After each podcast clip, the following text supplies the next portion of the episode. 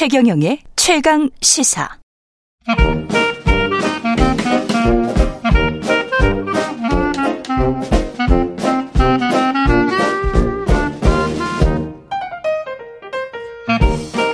네, 최경영의 최강 시사 경제합시다. 월요일은 명쾌한 경제 이야기 해보고 있습니다.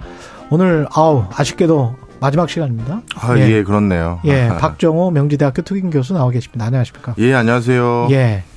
비슷한 시간에 또 경쟁사인 MBC에서 예, 라디오를 하게 되셔가지고 예, 오늘 마지막 시간을 할 것 같고요. 그 오늘 부동산 이야기네요. 예, 맞습니다. 예. 얼마 전에 IMF에서 음. 아시아 태평양 지역의 많은 국가들이 현재 부동산 추세가 어떻게 되고 있는지에 대해서 분석한 보고서가 나왔는데요. 예. 오늘 그걸 화두로 좀 많은 분들이 걱정하는 부동산에 대해서 좀 말씀드려 볼까 합니다. 호주, 뉴질랜드, 한국, 뭐 홍콩 쭉 나왔더라고요. 예, 맞습니다. 예. 관련 내용 좀 정리를 해 드리면요. 예. 어, 지난 코로나 19 예, 터지고 나서 2년 동안 아태 아시아 태평양 지역의 주요 국가들의 부동산 어, 상승률이 얼마였었고 음. 앞으로 이렇게 금리가 계속 올라가는 기조 속에서 하락은 어떻게 되는지에 대한 전망이었는데요. 예. 어, 지난 코로나19 2년여 기간 동안 부동산이 아시아 태평양 지역에서 가장 많이 오른 나라는 뉴질랜드더라고요. 그렇더라고요. 예, 35% 정도 올랐고요. 예. 그다음에 호주가 23% 내외,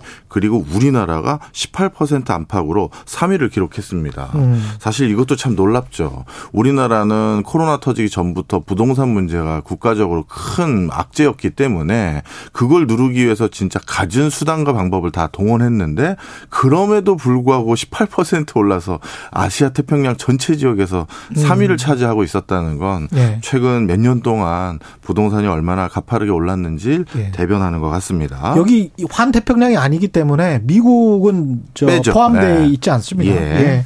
자, 우리 그럼, 쪽하고 저기 저 오세아니아 쪽 맞습니다. 예, 예. 그런 과정에서 그러면 우리나라는 이렇게 음. 올랐던 건 세 번째 아시아 태평양 지역에서 세 번째인데 예. 앞으로는 어떻게 되느냐라고 했었을 때 결론적으로 말씀드리면 한 10% 가까운 10% 포인트 가까운 하락을 점치고 있는데요. 그렇죠. 그 기준점이 되는 그, 그 시점이 2021년 4분기 지금 부동산 가격을 기준으로 이 보고서가 작성돼 있어요. 그랬더라고요. 예, 그러면 예. 그 뒤에 조금 더 올랐기 때문에 어. 어 그러면 하락폭이 더 커질 가능성이 있는 거죠. 실질적으로. 실질적으로는. 음. 예. 요즘 떨어진 거는 또 감안을 안 했기 때문에 어떻게 될지는 모르겠습니다. 그렇긴 하네요. 예. 최근은 떨어졌으니까. 그렇죠. 2021년 4쿼터 4분기 기준으로 해서 그때 기준으로 보면 10% 정도 하락할 것이다. 네. 꽤 하락한 것도 있, 있는 것 같고 그 안에 그 분석했던 툴들이 공급 수요, 금리, 대출 금리, 그다음에 기대 수요, 기대 심리 뭐 이거였죠. 예, 맞습니다. 예. 어, 그동안 사실 제일 크게 단기간에 부동산을 올랐던 가장 큰 이유는 정부에서 제공했던 유동성 공급하고 예. 저금리 기조 이거를 이제 가장 크게 꼽았던 상황입니다. 음. 바로 이 두 가지가 사실 부동산을 사게 만들었다 이렇게 보시면 되는데요. 예. 부동산은 사실 자기 돈만으로 살 수는 없잖아요. 예. 그러다 보니 금리가 낮아지고 유동성을 공급한 것이 앞으로 이런 금리와 이렇게 돈이 많이 풀리면 아 부동산이 더 오르겠구나라는 기대 수요까지 생기면서 음. 약간 이제 어 차입을 즉 대출을 더 받아서 구매하는 수요까지 더 유도했던 결과들을 뭐 보고서 여기저기에서 그런 진단을 하고 있습니다. 근데 저는 보고서 이야기를 조금 더 해보면 네. 보고서 안에 housing and utility 해가지고 그 주택 유지에 들은 비용 들고 월세랄지 뭐 전기 가스 뭐 이런 거를 다 포함을 하는 겁니다. 그게 의외로 우리나라가 낫대요. 예. 외국 같은 경우는 네. 실질적으로 전기료라든가 수도요금 자체가 우리나라보다 상당히 비쌉니다. 음. 그 이유가 몇 가지가 있는데 예. 벌써 민영화된 국가들도 많은 상황이기도 그렇군요. 하고요. 예. 그리고 이것도 또 불편한 진실이고 요즘같이 물가 때문에 참 힘든 분들에게 참 송구한 말씀입니다만 예. 전기 아껴 쓰고 수도 아껴 쓰는 제일 좋은 방법은 전기와 수도가 비싸지는 거거든요. 그렇죠. 예. 그러다 보니까 어 이런 친환경적인 기조 속에서도 음. 그런 움직임이 사전에 많이 반영된 나라들이 많이 있었었습니다. 그렇죠. 이게 사실은 OECD의 평균치보다 우리가 더 낮은 거를 보고 국제적으로 봤을 때는 우리가 전기 가스 요금이 좀 낮긴 낮구나 뭐 이런 생각을 하게는 됐습니다. 예.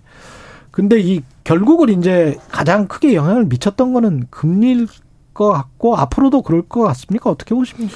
예, 이게 참 어, 좀 우리나라랑 좀 외국이 다릅니다. 예. 외국은 부동산 시장의 여러 가지 추세가 예. 금리로 해석되는 부분이 많았어요. 그렇죠. 근데 최근 우리나라 같은 경우는 어땠느냐? 음. 최근과 같이 거의 오일 쇼크 때와 유사한 어 이런 단기간에 급등하는 금리 인상 기조가 아니고서는 음. 지난 뭐 연구자마다 물론 결과는 좀 다릅니다만 어 지난 한 십수년 데이터 또는 2000년 이후부터의 데이터를 보더라도 금리가 부동산의 가치 상승이나 하락을 설명하는 설명 변수로서는 아주 유의미하진 않아요. 그렇군요. 예, 네. 우리나라 같은 경우 사실 여러 가지 그 부동산에 대한 어, 정서적인 게 있잖아요. 그렇죠. 뭐 불패라든가 이런 게 있기 때문에 그리고 어. 꼭 집은 하나 있어야 된다라는 뭐 또 집착이라고 할까요? 그런 것들이 좀 유독 또 강한 것 같기도 맞습니다. 하고. 예. 그래서 이번과 같이 단기간에 금리가 뭐 이렇게 급등하는 상황이 아니고서는 음. 사실 우리나라는 금리를 가지고 부동산 추계를 설명하는 게 여타 국가에 비해서 현격히 낮았던 게 사실입니다. 지금 상황은 어떻게 보십니까? 지금은 당연히 부동 부담감을 느끼시는 것 같아요. 예.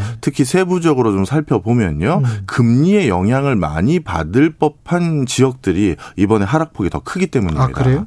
사실 뭐 강남이나 서초나 일부 지역 같은 경우는 금리하고 가끔 그 지역의 부동산 시세를 설명하는 뭐 여러 가지 내용들이 있는데 음. 사실은 관계가 크진 않아요. 아, 그렇습니까? 왜냐하면 그들 지역 같은 경우는 대출 받아서 집 사러 올 수 있는 아파트가 아니잖아요.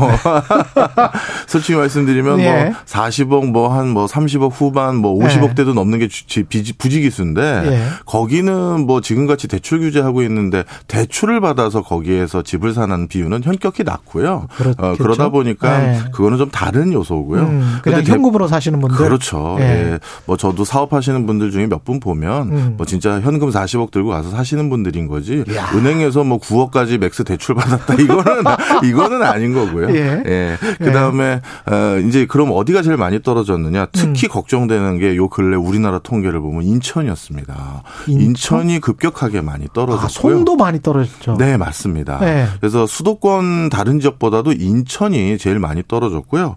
오히려 최근에는 부동산 관련해서 조금 규제를 좀 완화해 줬잖아요. 많이 완화해 줬죠. 예, 네. 그러다 보니까 다시 미래적인 호재가 좀 있을 법한 용산 같은 경우는 음. 하락폭이 감소했어요, 다시. 그래요? 예. 네, 그러니까 이 고금리에서도 용산도 사실 대출 받아서 살기에는 좀 만만치 않은 지역이긴 아, 그렇죠. 하거든요. 네. 예. 그런 데는 또 이렇게 금리를 가지고만 다 설명할 수 없는 지역이에요. 예. 그렇 그렇죠. 그리고 우리가 5% 금리가 없었었냐고 하면 또 있었었거든요. 그럼요. 예. 바로 한 뭐 10년도 안 됐네요. 네. 네. 자, 그래서 예. 이 대출 의존도가 높을 것으로 짐작되는 지역들의 하락률이 좀 크다는 건 분명한 사실이고요. 음. 그다음에 아직은 지역보다도 저 지방보다도 예. 수도권의 하락폭이 더 큰 게 사실인데 앞으로는 이게 좀 바뀌어서요. 음. 지방의 하락폭이 좀 더 커지지 않을까 이렇게 걱정을 하고 있습니다. 인천 수도권의 수도권도 외곽을 말씀하시는 것 같고. 네. 그렇죠. 그쪽에 하락폭이 컸고 네. 그다음에 지방은 하락폭이 커질 것이다. 네, 앞으로 왜, 커질 것 같습니다. 왜 그렇습니까? 그 이유가 이유가 몇 가지가 있는데요. 네. 앞으로 지금은 거래는 없기 때문에 실제 거래 추세를 가지고 부동산 시세를 말하기보다는 다른 걸 가지고 좀 설명을 해야 되는데 어, 첫 번째로는 전세 가격 하락폭이에요. 어. 그게 나중에 매매 가격 하락폭을 어떻게 보면 사전에 예측할 수 있는 지표거든요. 그렇죠. 근데 전세 가격 하락폭이 지방에서 지금 나오는 숫자가 훨씬 더 크게 어, 떨어지고 있는 추세가 있고요. 음. 그 다음에 또 한 가지는 또 우리 그 경매에서 낙찰률이 또 그렇죠. 중요한 저저 힌트거든요. 예. 근데 낙찰률 역시도 지금 어 떨어지고 있는 추세가 어. 지방이 훨씬 더 커지고 있는 상황입니다. 서울이 지금 낙찰률이 30%예요. 그렇습니까? 이것도 충격적입니다. 30%라는 게 열채 중에 세 채만 집주인을 찾아줄 수가 있고 채는 아. 외면을 받고 있다는 낙찰률이 거거든요. 30%다. 예. 낙찰 가격의 그 비율은 시가랑 비교했을 때는 어떻게? 지금은 한 15% 가까이 떨어지는 게 15, 추상, 충상, 한 통상적이고요. 85% 정도 수준에서 예. 예. 그리고 인천 지역은 더 많이 떨어졌고요. 또. 더 많이 떨어졌고. 예. 전세 가격 하락폭도 서울도 꽤 크던데.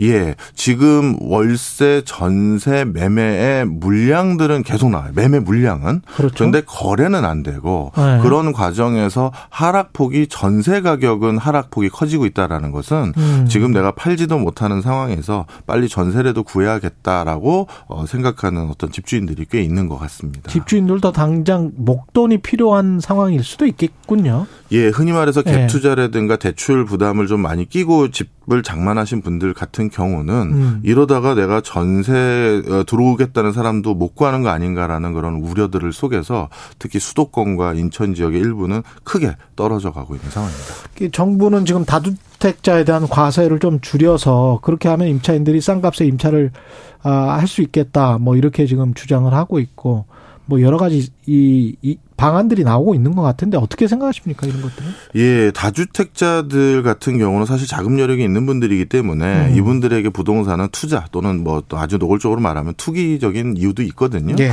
그런 분들 같은 경우는 통상적으로 지금 갭 투자 연끌을 해서 무리하게 주택 장만하신 분들이 어 주로 집을 장만했던 지역보다는 흔히 말해서 노른자위에 대한 선호도가 훨씬 더 높아요. 음. 이번 같은 경우 뭐 언론 등을 통해서 어느 지역의 아파트 가 뭐 6억, 7억 7억 싸게 매 도됐다 네. 이런 것들이 많이 보도가 돼서 음. 실제 그 여러 가지 뭐랄까요 어, 금융 당국에게 또 민원 전화도 왔어요. 그거 아무리 봐도 어, 증여 같다 증여 같다 해서 어. 조사를 좀 들어가 봤더니 노른자위 지역 같은 경우는 증여가 상당 부분 많이 포함된 게 확인이 됐거든요. 실제 매매가 아니고 네 어. 그러다 보니까 어떤 노른자위 지역 같은 경우는 사실 우리가 언론을 통해서 본 그 실제 거래 건수가 100% 지금의 시세를 얘기하기보다는 시세로 믿을 수가 없군요. 예, 이런 특수한 상황이 있습니다. 그래서 지금은 금융 당국에서 다 조사 들어가기로 특정 가격 이상으로 많이 떨어진 것은요. 아. 이렇게 된 상황이고요. 그런데 이제 수도권 같은 경우 낙폭이 크더라도 사실 뭐 이렇게 특에 더 매매를 하겠다라는 추세가 오히려 더 적은 상황이긴 합니다. 서울은 어떻게 보십니까? 서울 같은 경우도 예. 뭐 제가 예전에 한 8월 달인가요? 그때도 한번 말씀드렸는데 음. 이제는 부동산 불패라기보다는 음. 어, 부동산 투자를 하실 때도 아니면 내 집을 장만해서 혹시나 어, 살고 있다가 오르면 더 좋지라는 투자 전략을 가지신다 하더라도 지역별로 희비가 극명하게 엇갈릴 것 같아요. 예. 어, 제가 대표적으로 지난번에도 어, 뭐 방송에서 촬영 한번 하러 가자고 해서 봤던 적이 있는데 음. 종로에도 이제 빈집이 수두룩한 상황입니다. 아, 그렇군요. 예, 네. 뭐 예전에 재건축 재개발 이슈가 있다고 해서 어, 장만했던 지역도 빈집이 수두룩해지기 시작하면서 음. 그런데 그 집은 이제 그 집들은 빈집화된 지가 10년 이상 된 동네도 있거든요. 음. 그러다 보니까 서울 내에서도 이제 어 서울은 다 오른다 이렇게 되면 안 되고요. 예. 뭐 지역마다 큰 희비가 좀 엇갈릴 것 같습니다. 내년 부동산 시장 전망은 마지막으로. 예. 내년 부동산 시장에 대해서는 지금 그 누구도 긍정적인 시그널을 못 보내고 있는 상황이에요. 예. 얼마 전에 끝냈던 파월 같은 경우도 금리를 4.5% 수준의 목표 금리에서 5% 수준을 더 올렸지 않습니까? 음. 그러다 보면 우리나라 어 진짜 기준금리 역시도 더 상승 압박을 받을 수밖에 없는 상황입니다. 예. 그리고 이제 금리가 한번 올라가면 이게 상당 기간 유지될 수밖에 없는 지금은 음. 상황이거든요. 그렇죠. 그러다 보니 내년에는 더 부정적인 시그널이 더 많은 많은 것 같고요. 예. 그래서 저는 두 가지라고 봅니다. 금매 나오는 것은 굉장히 싸게 나오고 음. 대부분의 분들은 늘 그렇듯이 버틸 것이다. 버티다. 그래서 어. 거래량이 급격히 준다. 그러면 언제 부동산이 다시 오르냐? 늘 또 이것도 불문 어, 뭐 망고불변의 진리 같은 건데요. 거래량이 다시 늘기 시작하면 그렇죠. 그때부터 다시 부동산이 꿈틀대더라고요. 예. 그래서 거래량이 터졌을 때 사더라도 그때 사는 게 낫겠다. 뭐 이런 말씀이신 네, 것 같습니다. 네. 예. 음. 1719님, KBS에도 교수님 어, 고정 프로그램 편성해 주세요. 뭐 하여튼 그래도 제가 예. 최경영 기자님 만나서 이렇게 분에 넘치는 좋은 프로그램에서 어, 자주 나올 수 있게 돼서 영광이었고요. 영광이었습니다. 어, 청취자분들 그리고 최경영 기자님 모두 다 항상 새해에는 건강 건강과 행복만 댁내 가득하시기 바랍니다. 덕담을 또 해주시고 가셨습니다. 예, 박정호 명리대학교 특임 교수였습니다. 고맙습니다. 감사합니다. KBS 일라디오 최경영의 최강사 듣고 계신 지금 시각 8시 44분입니다.